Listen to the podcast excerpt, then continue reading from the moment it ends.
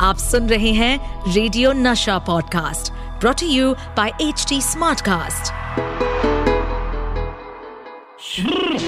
crazy for Kishore with crazy RJ Sudesh Bhosle आज देव साहब की बर्थ एनिवर्सरी है तो आज के शो पर हम बात करेंगे देवानंद के कुछ किस्सों की जो जुड़े हैं किशोरदा से। तो चलिए आपको सबसे पहले सुनाता हूँ किशोर के फंडे।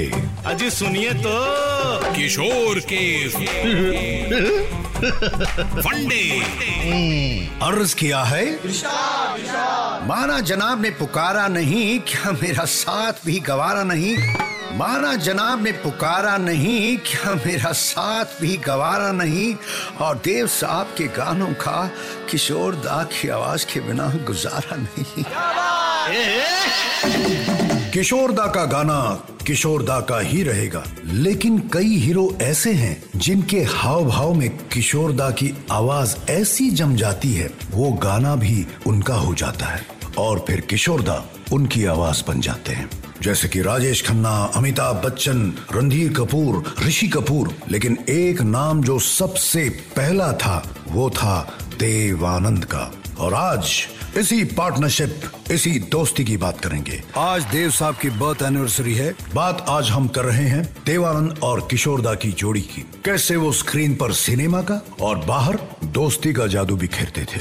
देव साहब गुरदासपुर से आए थे फ़िल्मों में काम ढूँढने के लिए। इत्तेफाक देखिए, देव साहब को एक्टर बनने का चस्का अशोक कुमार की परफॉर्मेंसेस देख के हुआ। उनकी फ़िल्में जैसे कि अछूत कन्या और किस्मत देखकर वो काफ़ी इंस्पायर हुए। और दूसरा इत्तेफाक ये, देव साहब को हीरो बनाने में भी अशोक कुमार साहब का बहुत बड़ा हाथ रहा है। किशोरदा ने भी अपना पहला गाना देव साहब के लिए गाया था। उसके बाद देव साहब बहुत बड़े स्टार बन गए थे। पर देव साहब इस रिश्ते को कभी भूले नहीं। और वो ज़्यादातर अपने गानों के लिए किशोरदा की ही आवाज़ रिकमेंड करते थे। जॉनी मेरा नाम, गाइड, नौ दो ग्यारह, मुनिम जी, इन सारी फ़िल्मों के गाने किशोरदा की वजह से काफ़ी पॉपुलर हो गए थे।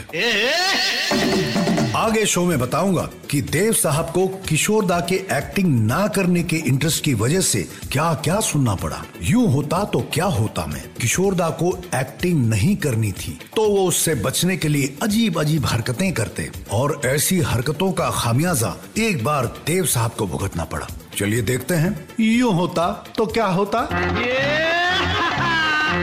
यूँ होता तो? क्या होता?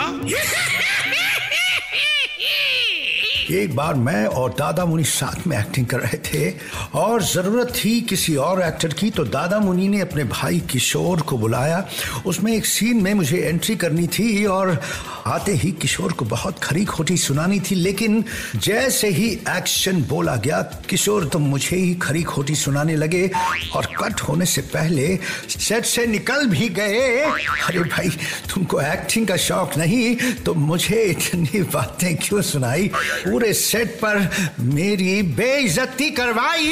लेकिन कोई बात नहीं। अब वक्त है सुदेश भोसले लाइव का जहाँ मैं आपको सुनाऊँगा एक गाना। और क्योंकि आज देव साहब की बर्थ एनिवर्सरी है बात हो रही है देव साहब और किशोर दा की। तो चलिए उनका ही गाना सुना देता हूँ जो मेरा बहुत ही फेवरेट है।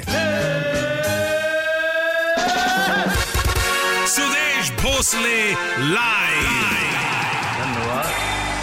गाता रहे मेरा दिल, तू ही मेरी मंजिल है। कहीं बीते ना ये रातें, कहीं बीते ना ये दिन, कहीं बीते ना ये रातें, कहीं बीते ना ये दिन। गाता रहे मेरा दिल।